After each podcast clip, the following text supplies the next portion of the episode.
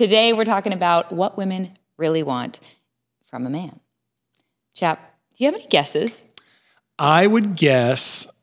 Besides bald guy. Yeah, well, no, I don't have an idea then, because that was all I would say maybe like, be serious, somebody who's comforting, somebody who can hang, like either intelligently or in a humorous way. Somebody have like interests. Somebody who's interesting. Yeah, just some definitely good starters. So when I bring something to this show, I usually have had some serious background or research or something that makes me feel like, okay, this is enough there to share with people that I want to give some value to. Sometimes it is intuitive, but I think intuition is really like this honing of the knowledge you already got going on in there from doing all that other stuff, plus some of that magic stuff.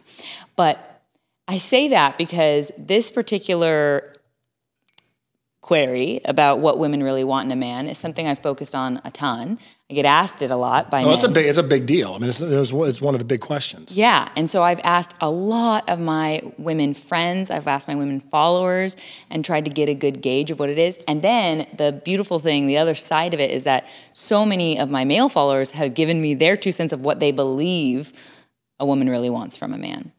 And I'm going to tell you, in a concise but slightly esoteric way, as I like to do, sentence of what I believe women want most from a man. And then let's take some time to break that down so that we can all understand it and play with it and dance with it, okay? So I believe that what women want most from a man is penetrative presence from a man who feels safe to surrender to. And before we even go further, I'm going to break down my definition of a safe man. And I know as soon as people hear that word safe, we've talked about it a little bit before, but as soon as you hear that word safe, you think somehow you're boring or you're lacking or you're, there's not enough sexiness or passion there or something like that, not enough adventure. But it's actually really the opposite as we're going to break this down and unwind it.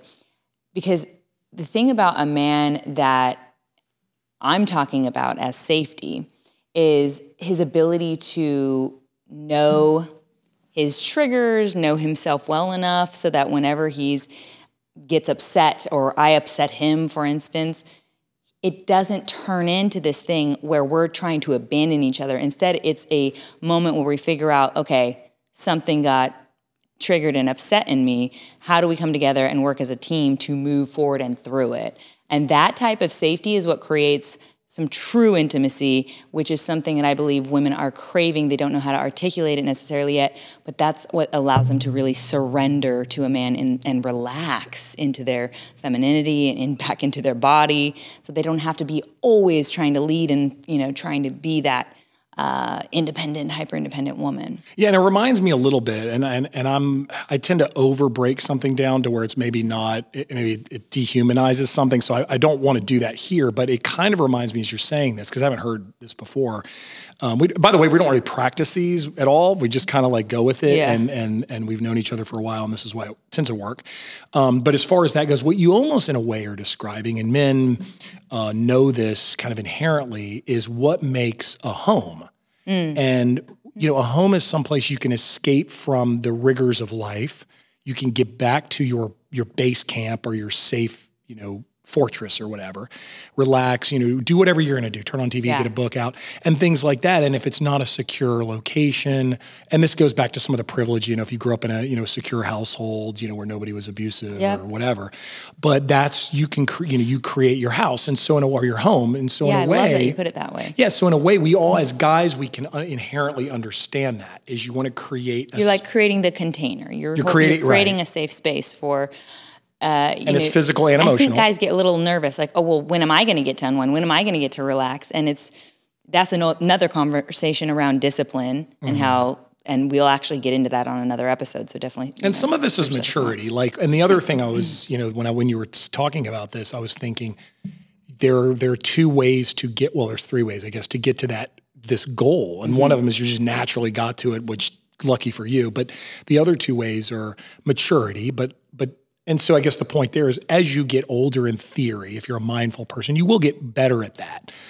if you're, you know, these things hit you. But there are ways that we're going to tell, otherwise we have a show. There are ways that you're going to elaborate on that. How do we get, as a guy, how do we get to that female, help that person in our life feel more comfortable and safe? And I think that's... I think a way, and we'll maybe get into more of that detail as we move along here, but just starting to understand the concept that we're putting forward right now of when you're able to be this safe man, which I'll define even further in just a moment, but when you're able to do that, it gives the opportunity for her to, like, I know that when that happens for me, when I can recognize someone as what I call a safe man, quote unquote, it gives me the opportunity to actually risk more, to be more adventurous in places even like the bedroom, but just generally in my life, because now I feel that grounded home, like you're talking about, you know, that support center, that place I can go back to.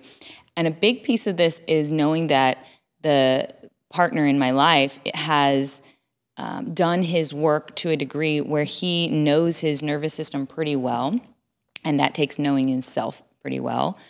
And when he does that, I can actually lean on him, not in a dependent way, not, you know, in the codependent sense, but in a way where I'm borrowing his nervous system at times where I want to be in that creative flowing state, but I need a little bit of help to stay there and feel stuff and let the things happen that make me this, you know, oracle woman and very feminine.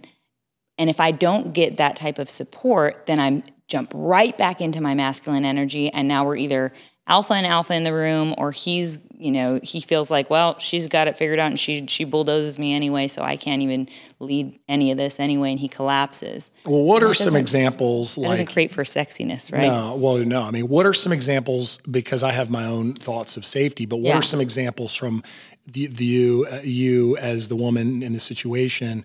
What are some examples? So that, let's start off, because you're saying, like, what is a safe man? What does that actually look like? Well, like, what would it like practically look like? So let's give the esoteric definition. So a safe man is a man who has befriended his lost parts, which we've talked about as well before.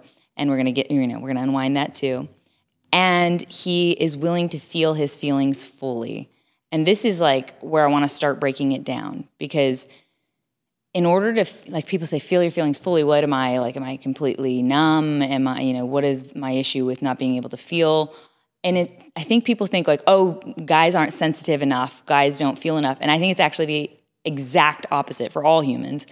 It's not that we're not sensitive enough. It's that we're so freaking sensitive, and we haven't honed the skill of how to deal with our sensitivity level, that we then attempt escaping it in every way we can and try to numb out through drugs, alcohol. I mean, it can be shopping, it can be whatever it is, gaming that distracts you from actually being with whatever's coming up for you, because all of those feelings that come up are indicators from your intuitive body, from your soma, your somatic experience, that show you the way, right? That show you the way through the world so that you can unfold and become this adult, authentic, true self that allows you to step into your full potential, if we want to, you know, use all these terms. But the idea is, how do we get back to wanting to feel, right? Instead of trying to escape the feeling sense, because we have the sensitivity. That's the thing we're most afraid of.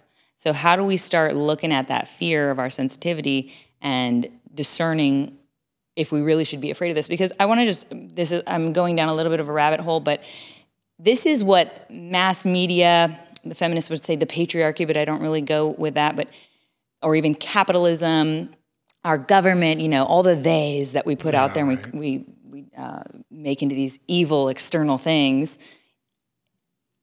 That is all using your inability to feel and your fear of feeling against you, essentially. So if you were able to stand in your feelings, whatever come up for you, sadness, grief, anger, most of the time is what most people experience, then you would be able to decide what's right for your life and what's true and in alignment with your truth, instead of just reacting to the fear that's being stirred up because you don't want to have to feel that thing that is being triggered in you when you watch the news or, you know, you interact on and you go out on a date even. I mean, it's as simple as that. Yeah, I mean, we could, I think that'd be a fun episode to just hate on the news or the mass media, that'd be kind of fun.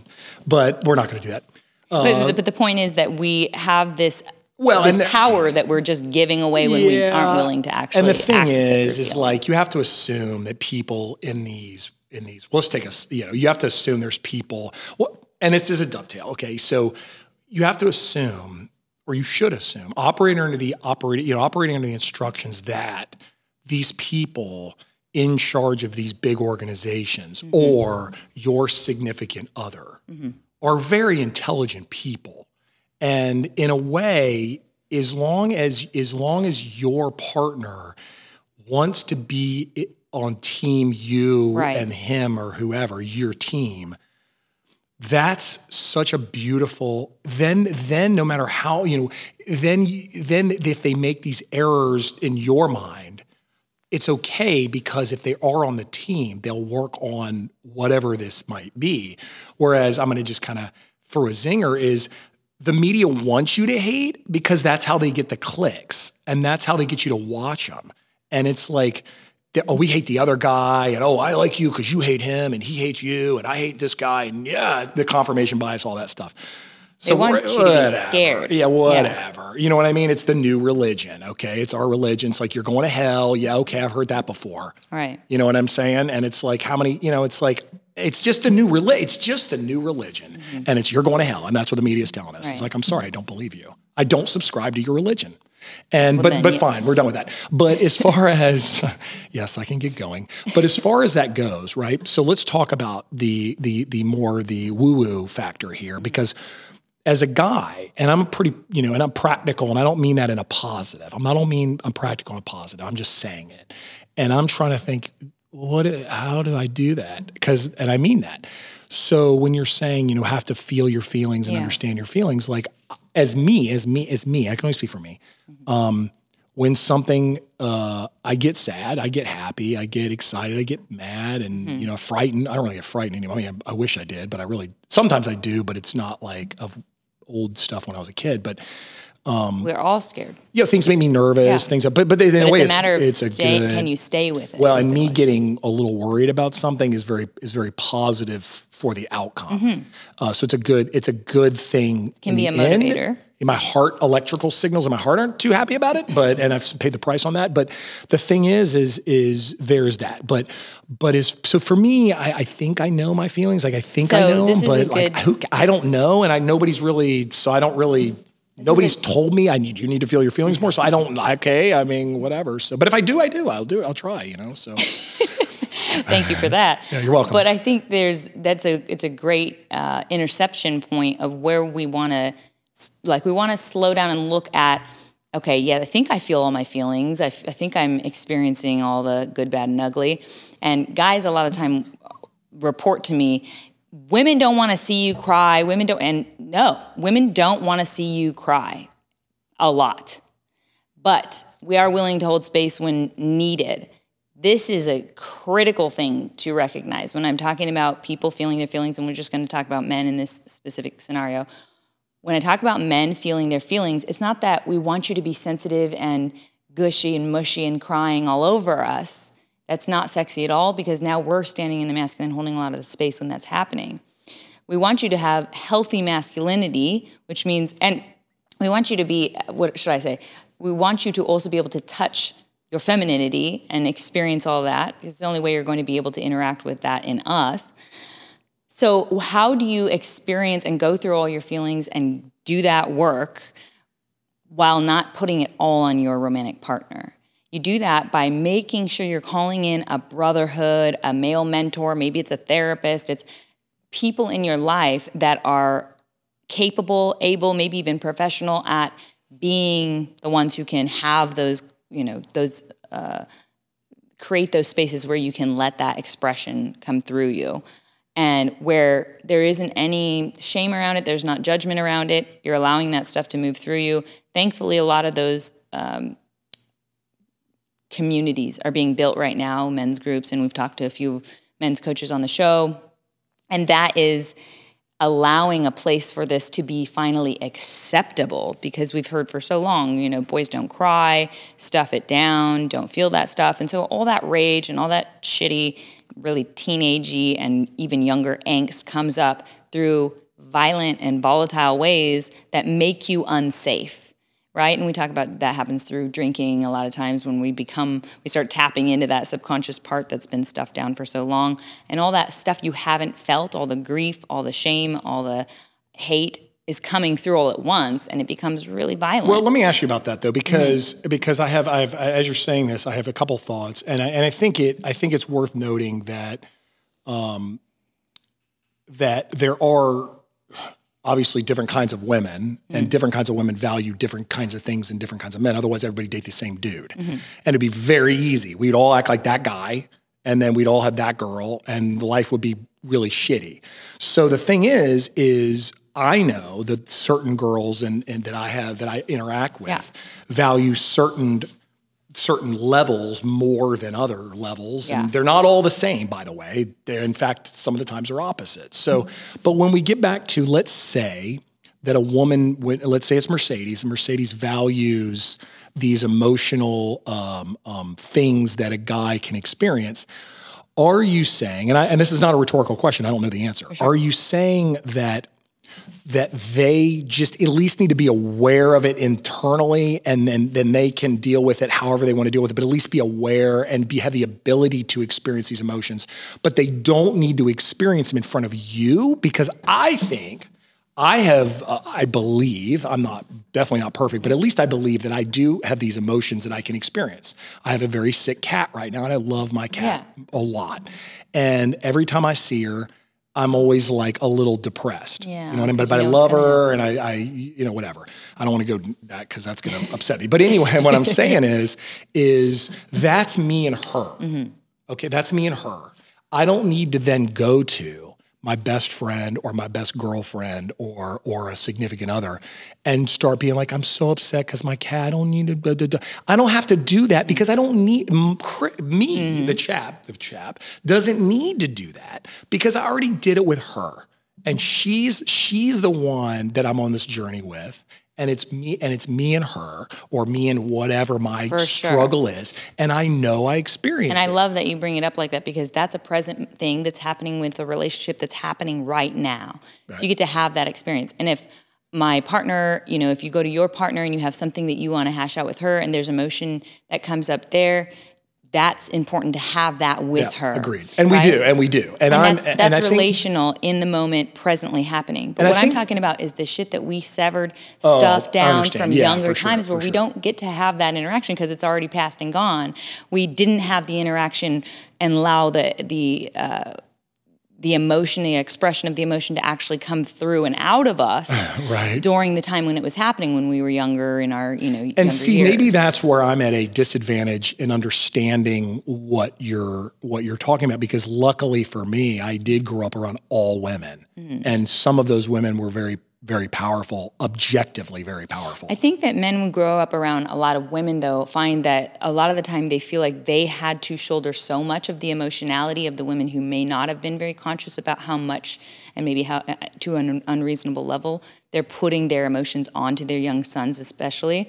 You're talking about the moms or the sisters or whatever? Yeah, okay. Mostly usually it's the mother figure, because they are having that son does represent in some way, it's a little bit of a Freudian thing, but yeah, for sure, that right. son does represent their ideal man. Yes, or they hope so. They're going to mold him into it, right? Right. So, but the point is too that when he's there and he knows that what pleases mom is to be able to hold space for her and hold her emotions for her. Yes, he's developing that concept of this is a thing I can do well, which is beautiful, because he'll bring that into his life and do that for others. But he may also build some feeling of overwhelm when it comes to women's emotionality, and he might kind of cower from it or avoid it or try to, he feels overwhelmed, so he wants to go away from it. Or he might even feel resentful about the fact that he didn't really feel like there was allowance or space for him to be able to express any of that stuff. See, and that's so strange to me, because I'm very lucky enough to grow up, and maybe it was my mother and my grandmother were so heavily involved, and then later my grandmother early on, then for a while, and then my grandmother heavily towards, for a while, as we discussed. But and then you're very lucky. You're unlike most. Yeah, I'm very lucky. So that's what I'm saying. So it's like, for me, it's just like, and you know me really well, and my people that I work with and people and friends, I'll get into work and I'll just lay it out, and it's kind of funny. It's kind of like, so so I'm that, I get accused, my wife's Latina. Okay. And I get accused of being a Latino, not accused in like a bad way, but they're like, you act like a Latino. And I'm like, why? Cause I respect a very strong woman, but they're also really hot and sexy. And I grew up in a heavily influenced by women, role. But so I don't have any problem telling you either I love you, I hate you. Well, I don't hate you, but I mean, I love you, you suck, get away from me, that guy's an asshole, or I love that guy, or let's talk about what's and cause it's like, it's easy. It's like I'm an open book. It's easy. So it's like, but that's not necessarily good early on in a relationship. Don't do that necessarily unless you just identified somebody. You have to have that finely tuned radar, and you have to understand what your radar is telling you, and then you can adjust your procedures accordingly. But what you're saying is, if in order to understand this process, at least, you have to know enough to go back, look at how your emotions were either, put down or whatever. Maybe you lived in a family that really loved acting, okay? And everybody every week would get, this doesn't sound lame, but everybody every week would get together and act out a play or a movie or something. That sounds actually a lot of fun, but they would do that. Okay, like in our house, we make up songs about somebody in my house, and we make up songs. The goofier and the better they rhyme, the better, and it's funny. And so if you have these things where certain traits were prioritized, like I'm just going to make up a classic man, machismo, be machismo, you're the man, you got to be tough all the time, be tough, no emotions. That's sad. But the point is, you need to, I guess what you're saying is, I'm being overly practical, but you have to go back and look and see what some of those things were in your past. So then when you come into a relationship, you're at least aware that you might have some of these things that might be put down, and they can, and the female, if she's hyper intelligent, like they usually are, they're going to be able to figure out there's something going on there that you're not dealing with, and you're dealing with in a way that's toxic. Well, sure, she'll probably, in most, maybe still unconscious, if you're having a relationship with someone who is conscious enough to say, hey, you're dealing with something, you need to go see someone to help you dig that old shit out. And that is, you don't want to hear that. I mean, if you, most guys that I know, if somebody told you that from somebody that you very well respected, like your whoever, girlfriend, wife, they're going to be like instantly put on the defensive. And you shouldn't be, but you're going to be put in. And I get it. It's kind of like telling somebody, you're watching this show and you're taking tips now, because we're not judging, about how to navigate this, because it's something that lives in all of us until we process it.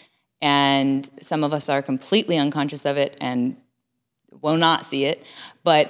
And that's fine. We call those people having a vacation life where they're not going to ever care to access that stuff. But if you're watching this show, you're probably someone who is already delving into this world and starting to understand that there is stuff that, for good reason, when we were trying to protect ourselves, we just stopped trying to allow to surface, right? We just kept it down. And in order to work through that stuff so you don't bring it into your relationships in a toxic way, you have to consciously go seek out some sort of assistance to get it outside of your body, either verbally, journaling it. I mean, there's a zillion ways, through therapy and whatever, to do that.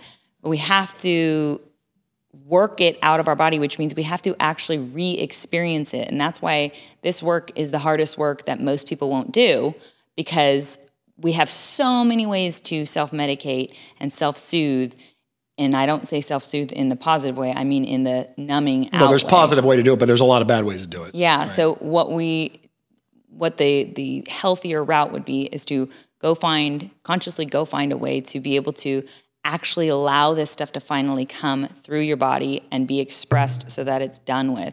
Can I ask you about that though? Yeah, I want to give you like some background on that. So Peter Levine wrote about the somatic therapeutic experience, and he talks, I think it's him specifically, who talks about a polar bear who gets shot by a dart from a science team who's going to research him doing something to research him. And this polar bear is running away from the helicopter. They're chasing him with it. They shoot him with the dart. He goes out. They go through. They do whatever their lab work needs to be done with this polar bear. But when he wakes up, the polar bear gets up and he shakes super, violently, and then he starts running again. And that's a real clear idea of how it works in our nervous system when we actually go through a whole process. So his bodily intelligence, the polar bear's intelligence, nervous system intelligence, knew that it needed to process this feeling all the way through in order for it to get out of his body and, not create more havoc inside of there. Humans, we have this fortunate but also unfortunate part of us that we can call it consciousness, but it's really, from a young age, we're trying to make sure we are accepted, received, fit in with our caregivers and those around us who we need in order for our survival. So when something happens and we experience some emotion and our parents say, it's not okay to be angry about this. It's not okay to cry about this. Some reason we feel like we have to stuff it down, or your emotions are just too big and it's not important to us right now. We don't want to look at it, whatever it is. Or your emotions cause me pain, and I don't want to feel pain as your parent. When that happens, and as children, we feel we must do whatever our parents need us to do in order to stay in their good graces, because it is a survival need from that young age. So when we then decide, well, we're not going to have that emotion, or we're going to stop it right now, and we keep doing that every time. And it's not just from your parents. It could be from your teachers as well. Caregivers. Anybody, yeah. Parents are obviously the biggest influence there. And then as you go through that, you're not ever touching that emotion anymore. Sometimes you believe you're not ever allowed to touch that emotion. Like women, a lot of women believe they're not allowed to be angry. A lot of men believe that they're not allowed to cry, right? And they might say, yeah, I know I'm allowed to cry, but they don't, they don't ever. Or maybe they don't get sad. Yeah, who knows, right? And I know a lot of women that get super passive aggressive, which is anger coming through, mm-hmm. but they won't ever admit to being angry. I'm not angry. Yeah. So as we go through our life, and this is becoming this insidious thing that's just kind of festering down there, needing to be expressed, and we don't express it, we see it start popping up through our relationships. And as we get older and we go through relationships, it gets heavier and heavier to carry this thing. It gets bigger. And eventually, hopefully, you come across some sort of information that will help you, and that's what we're hoping with this information we're giving today, that will help you bridge what you needed to feel into the present, where you can do that with help of, like we're talking about today, a brotherhood, a sisterhood, a elder male mentor who's done this work, or a therapist, this type of person, who is allowing you to bring that back to the surface so you can experience the feeling again. And this time you're doing it in a safe container. You have your adult consciousness on board at the same time, but you allow that young person inside you to finally feel that stuff so they can get it through their system and out. And that's good, right? But I guess what I want to clarify or understand is you do not need to do this. If you're talking to a guy, you don't need to do this necessarily in front of your girlfriend, significant other. It's better that you don't. I think that's very worth noting, and that's where I was getting confused. Is because when you were initially talking, I was like, why would I do that? Because if the girl that I like doesn't understand, accept, like that, or she doesn't value that in a person or whatever, I'm just going to do that on my own. Mm-hmm. And that the end result is good, mm-hmm. is what we're talking about. But I don't need to, to see my journey is my point. Right. What I would find most attractive in a man, and this again is what the collective women I've, interviewed about this have said it as well, is a man who is diligently and consciously doing this work, He has created a space and people to hold this space, or professionals to help him through it, brotherhoods, whatever it is he needs, in order to make sure he's tapping in. Because this work comes through in layers, and we have to go through and touch those feelings in layers. We can't do it all at once. It's a lot for our nervous system to hold. I understand. Listen, I understand all that. I guess what I'm trying to figure out is this. Okay, I'm not saying this is a critical thing. Mm-hmm. I'm saying this because I just don't understand. And if I have a guy who is perceptively successful and is successful and is perceptively in a good relationship and is in a good relationship, and things are, you know, there's, everybody has problems. Does he need to go out and be like, oh my God, I now need to go in and start working on things when things are going fine, and they are. It's not a perception of fine. They actually are going fine because I'm seeing it from the observer standpoint. It's not like he's being a narcissist and beautiful and blissful and you are completely happy with it, then you're not.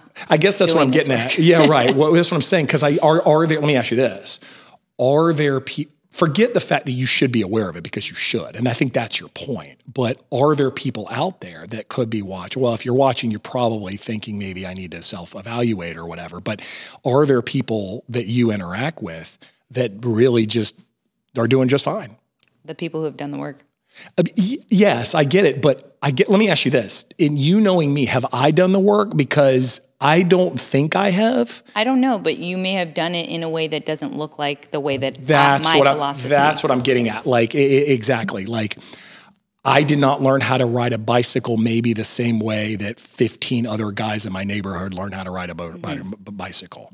But I know how to ride a bicycle, and I can ride a bicycle. Right, and it's really I can't tell you that. I think that's what I'm just clarifying. It would be a self-analysis of, and the easiest way to find out is, where you need to do more work is whenever you get triggered or upset. Like, is the upsetness unreasonable for the situation? Oh, and I know, and I guess that's the point, is I'm an older guy and I know exactly what drives me crazy, and I do attack it and I deal with it, and it's not a relationship. It's business stuff, and I drive other business partners crazy, but they know exactly what I'm saying, and they reluctantly agree. Not specific people, but they understand, and then we do it. But that also, it happens to be more legal in orientation. Mm-hmm. And so, and there's a reason that I'm doing it. And I admit some of it is a little over the top, and I know that, and I know where it comes from. But the fact of the matter is the result is still a successful result. And the people are willing to, that I work in these relationships, are willing to accept that is the means to the end, and the end is a successful result. And I think that is, but I don't need to go into a significant other, although I have, and explain to her why Tony rode a pony, and this is how my means every step to an end. And she doesn't really even need to see that, but she needs to know he didn't get in trouble here. He didn't get, whatever, legally this didn't happen. So he's clearly doing something. I think as you've heard a million times, that communication's everything in relationship.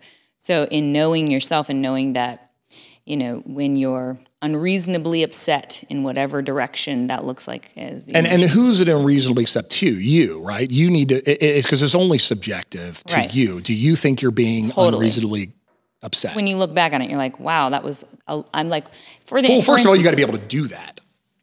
Yes, you need to be able to slow down to do that. Most people will just go use an escape, somehow get out of it, get out of feeling, or just try to numb themselves. Again, they're just repressing what needs to be looked at, because the upsetness is pointing to something that needs to be addressed and then worked through so that it doesn't keep happening.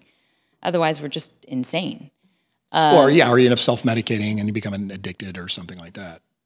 Right. Well, but I'm saying every time we just keep enacting that same pattern of, we get upset when these things happen and we get unreasonably upset, we're literally choosing to be insane, right? We're choosing to, what's the definition of insanity? Doing something over and over again, the same result, expecting a different result. Exactly. Yeah. So if we want to be conscious, sane humans, then it's important that we start recognizing those patterns, and we can recognize that through our upsetness, and then do the work so that we resolve it and it doesn't follow us through, and more importantly, so that we don't put it on to our children generationally and they then start performing the same pattern. We don't want them to perform the same patterns. We want to give them a better chance to do the next layer of work. And that is me, and that's my parenting style. It's like, I want my guy to learn from my mistakes. And most of the teaching and parenting to him, other than the classic, stuff that you think about, is, and I don't tell him, don't do this because I did it and I screwed up and that's what happened. It's not that. It's I know from personal experience, based on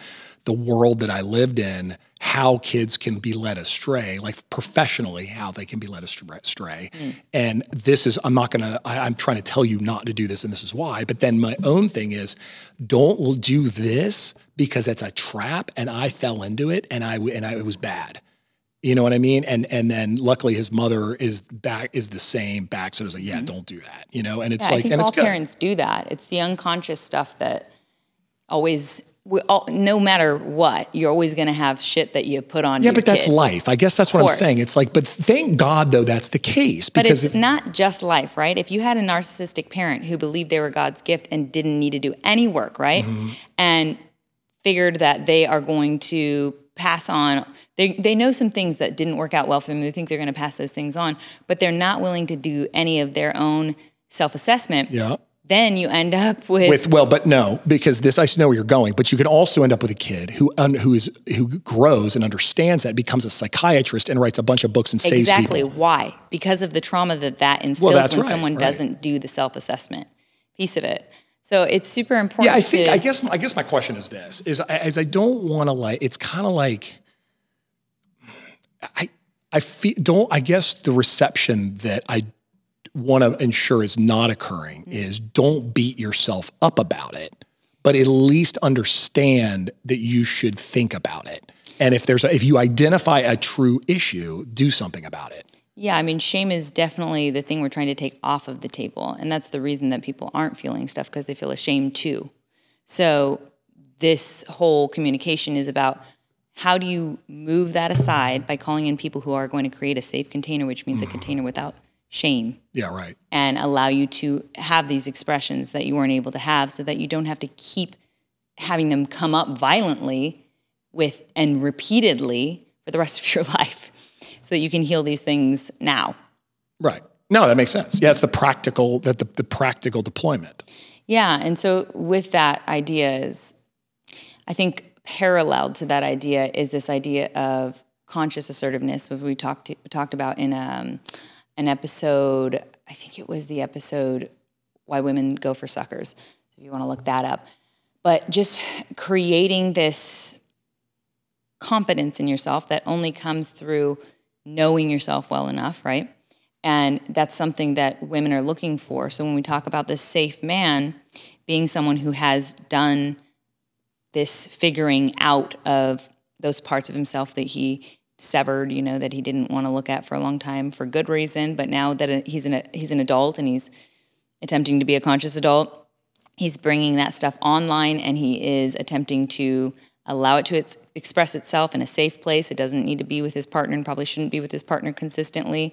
Sometimes it's okay to have that, you know, back and forth and have that with your partner, but you don't want to bring all of that. It's overwhelming for someone else, you know, you're in a relationship to be your therapist essentially.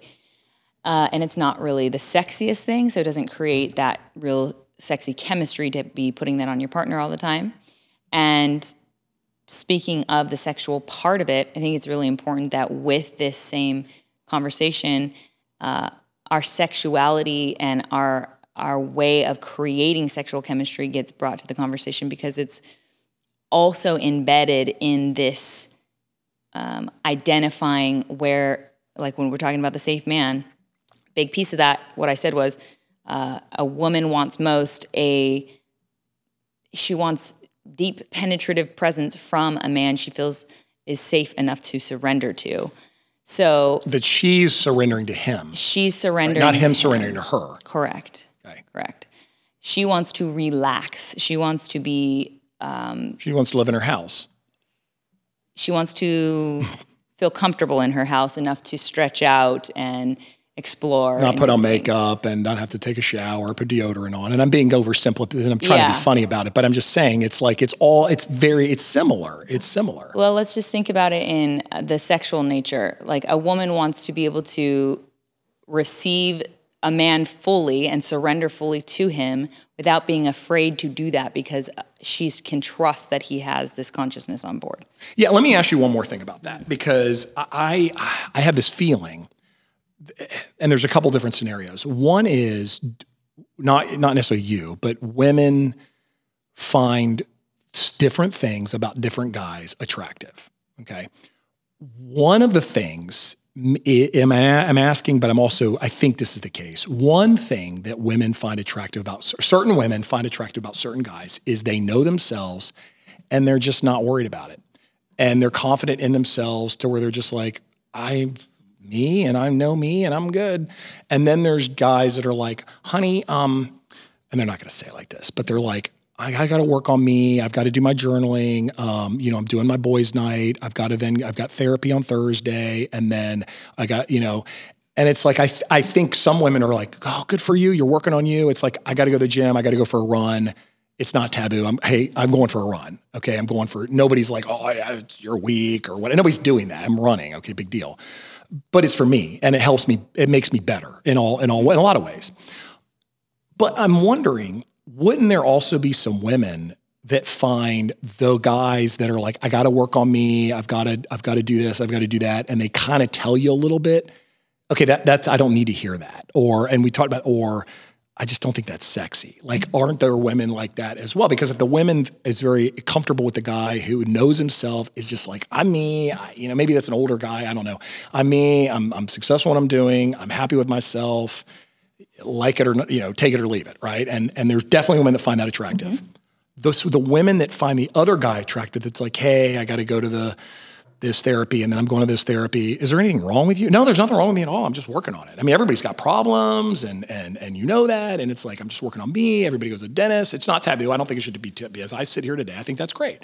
But I'm sure the women that think that's attractive probably might not think that this guy's attractive, because it's like, what?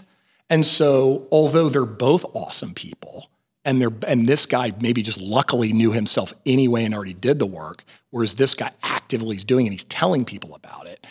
To me, this might come across to some women over here as like, I don't want to, that guy, I don't know. And maybe it's incorrectly. And maybe that guy's still figuring it out. Yeah, maybe still figuring it out. I think a good tell would be the guy's relationships, because it's really obvious when you start looking into patterns of people's lives. If a man has had several relationships that, devolved into whatever they devolved into, and then the same occurrence occurred. Right. And you can see that, yes, maybe he has some things that keep him together for the most part. Maybe you should work on that before you get in another relationship. How about that? And that's what the guy is doing who's saying, I'm working on myself, I'm doing these things. And it's not a forever journey where you have to be so hardcore, but it does have to be taken extremely seriously. And it is important that both men delegate the amount of time. Like, if I'm a woman and one is saying, well, I'm going to spend all my time on doing my inner work, there's no time for me in that relationship, for sure. Or anybody. Right. Yeah. But if I'm with the other guy who's very sure of himself, but he also is building a business or whatever, and he's going to spend all his time on that, that could be an issue as well. Who knows? But if there's either of those two people, either of those two men, in both of those circumstances, had some discipline around the way they spend their energy. And they said, I spend some time going on these men's retreats, or I don't know. Or the other guy said, I spend a lot of time at my work, but I am really diligent about creating space here and there. And the guy who goes on the men's retreat says, I'm very diligent, though, about I want a conscious relationship, and I want to make sure we're spending time together in these ways. I think that takes away that feeling of like, anxiety that might be a woman who doesn't gravitate to the guy who is doing his work. And on the other degree, if you think it makes the guy weak who's doing his work in the woman's eyes, then I think that's more of a question about the woman herself, or she's already done her work and she's looking already. She knows she's looking for someone who is done doing the bulk of it. Well, and in a more practical sense, you can look at it as, I don't, I don't know, whatever age, a girl who's 30 and I can date, I don't know, a 23-year-old that's just getting into, his career. And then I can date a 38-year-old who's like, I already figured it out. Totally. It's like, I don't need, there's a lot of women that don't want to grow with you anymore. They don't want to babysit you. They don't want to go for you. I mean, it's like, I just want to not have to worry about that. We just want to relax a little bit. And so I think, that's my point, I guess, is I tell women to date older men because they will probably have figured at least a little bit more of this out, but you still have to suss out. I mean, like I said, a lot of people have vacation lives and they'll never slow down enough and get out of their numbing habits to actually think about this shit. Yeah, no, I agree. So and I know they can be 100 years old and still. And I think the safe way is I am very reluctant to back up us. I agree with you, by the way, but I'm very reluctant in my own personality my own, and this may be a problem I have, but my own personality to back up a statement that is tell your significant other, know you're working on something that really isn't anything that anybody else doesn't already have things they need to work on. But I'm not going to like brag or I'm going to go work on my, just do it. And you don't have to tell her. Do it and do it before, maybe start long before you got in a relationship to where it's already, you're already on your autopilot. I don't know. I think if a guy and I were having conflict and he figured out that I agree with that. I mean, that's the only reason you bring it up, right? Is because you're having conflict. Okay. I'm glad you clarified that because that makes 100% sense. If you're having conflict and we get in a lot of arguments and I'm like, look, I'm going to deal with it. I know it comes up because of something. I'm going to work on myself. Yeah, that's awesome. But what I'm talking about is you meet a girl, you're dating her for 3 months. I got to go to my therapy class on Thursday. And it's like, okay. Why did you tell me that? Well, I think you can say, I go to therapy. That can be part of the conversation. Or just don't even attractive. Say it because it's none of our business for now. I don't know. I think this generation thinks that therapy is super attractive. Well, I'm not that. I'm Gen X, so I'm sorry I don't understand. There, I'm out. But anyway. I don't know. To me, it just indicates that someone is willing to actually go through the process of feeling. Now, not all therapists are the same. They might be just taking the pill. Maybe it's because I lived with a therapist and I was getting it 24/7 and then all my sisters were therapists and I'm like, I don't need to be therapized anymore. Get the hell out of my room. Oh, why did you say that? And that's what I was like, I thought to get the hell out. Or whatever it was. And then I go bug them and harass the hell out of them. And I'm the only one that went to law school. What does that tell you? You need therapy. They call me counselor, but it's not for that reason. It's for bad reasons. But anyway, no, this is a good show. I love it. And I love it. And when we get to tango and we get to like shadow box because it's I half the time when you're saying this stuff and I'm gonna be honest, I'm like, what are you talking about? And then once we start getting through it, I'm like, oh, okay, okay, it's Mercedes. It makes a lot of sense, actually. Yeah. You're right. Just tell them you're right. It'll all be fine. Happy wife, happy life. We're not married, but she's my work wife today. And I don't like that saying. You don't like it? No. No, because it's like, yes, I get it. But it's a funny comment and it's a way, what it really is this. It's a way to tell a guy that's a dude, look, don't worry about it. And I tell my wife or my kid that don't worry about it. You know how I feel about that word too. I know. But sometimes you're worrying about it is the problem. I think the better way to say it, like we talked about, don't overthink things, maybe. Don't overthink things. Because to not worry is just not in our nature. That's what we do. But in another way to say it is happy wife, happy life. But but I guess that's the way to say is what we're saying is like, it's not, look, it might be you, it is you, it's not you, could be you, who knows? Okay, happy wife, happy life says to me. Yes, honey, and I'll try. Just placate it, and I'll just grow resentment. No, that's not what I'm. Yeah, but that's not what I do. I'm like, I'm probably wrong. Apocalypse will just take over this relationship. No, I'm like, it might be me, it might not be me. I don't know. I will think about this on my run. I'm sorry. Thank you. I got to go to my church. Let me go to my run. That communication is you basically saying, honey, I see we have something going on here. Right. I'm committed to this relationship. I want to come back to it. And I'm going to go to my therapist. But you don't have to say it like that's my point. Okay, that's our point, right? Is don't be like, I'm Stuart. I have to go to my therapist at 3:00. Look, you don't have to tell her that. I don't tell you when I'm going to. Did I tell you when I'm going to the dentist? No. But we're not working on your teeth together. We can. Your teeth are very nice. Mine are nicer, but anyway, let's be done with this episode because she's kind of cool and I don't want to. But I get what you're saying. I think though that what we're trying to communicate to this. Let's sum it up for these people because we confuse the hell out of everybody. Yeah, is that we want to be able to have clear communication with our significant other. We don't want to have to be hiding shit because that's what got us into the trouble of being shamed internally in the first place. Can we get the E? How do we get the E on our little podcast thing? Is that explicit? We already have it. It doesn't mean excellence. It means explicit. We already have it. Oh, fuck yeah. Okay. With that, you guys are fucking awesome. And thank you for watching. And we do, by the way, when we say that, we really do mean that. And I think all people in this industry, when they say, I'd like to thank my fans, we're like, okay, whatever, you don't know who I am. But the only way this works is because we have people tuning in and they're watching up. They're watching you and they tune in and that means to us a lot. I'll speak for me, but I'm gonna speak for her as well, because I'm gonna man whatever you do. It means a lot. It does mean a lot, right? I mean, tell them because you know that you tell them this all the time, but it's everything. You're everything in this world to us, right? We are only doing this show because we have a following who wants to watch it. Much more articulately done, and I'm the one with the doctorate. Yeah. So thank you for tuning in. I'm not the smartest one here, but we already knew that. Thank you for tuning in, guys. As always, subscribe, comment, connect with us through the links below, and share this episode with someone who really wants to get all wound up in our weirdness. And we're always reminding you that you already are.